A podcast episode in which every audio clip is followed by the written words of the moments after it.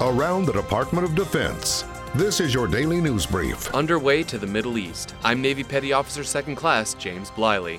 The White House announced Sunday that the United States is sending Navy warships and Air Force bombers to the Middle East, citing troubling and escalatory indications and warnings related to Iran. The deployment is intended to send a clear and unmistakable message to the Iranian regime that any attack on United States interests or on those of our allies will be met with unrelenting force, according to National Security Advisor John R. Bolton.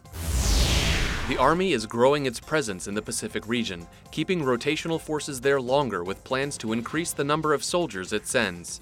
A new division-strength rotation will begin soon, with thousands of soldiers going for short-term deployments. General James McConville, the Army's Vice Chief of Staff, says this move is part of the dynamic force employment concept laid out last year as part of the National Defense Strategy. North Korea conducted a short-range ballistic missile test May 4th over the Pacific, which was personally supervised by leader Kim Jong-un. The White House played down the threat presented by the weapons test and said it was eager for a resumption of talks to end the country's efforts to acquire nuclear missiles. President Trump tweeted, "I believe that Kim Jong-un fully realizes the great economic potential of North Korea and will do nothing to interfere or end it.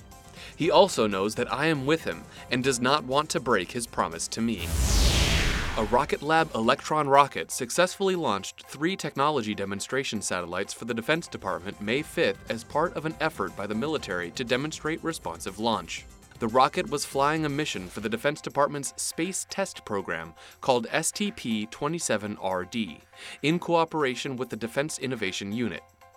The 3 satellites had a combined mass of 180 kilograms, the heaviest payload launched by an Electron rocket to date. The company said that conservative margins for earlier missions, as well as launching to a lower inclination, enabled the heavier payload. That's your DoD News Brief. I'm Navy Petty Officer 2nd Class James Bliley.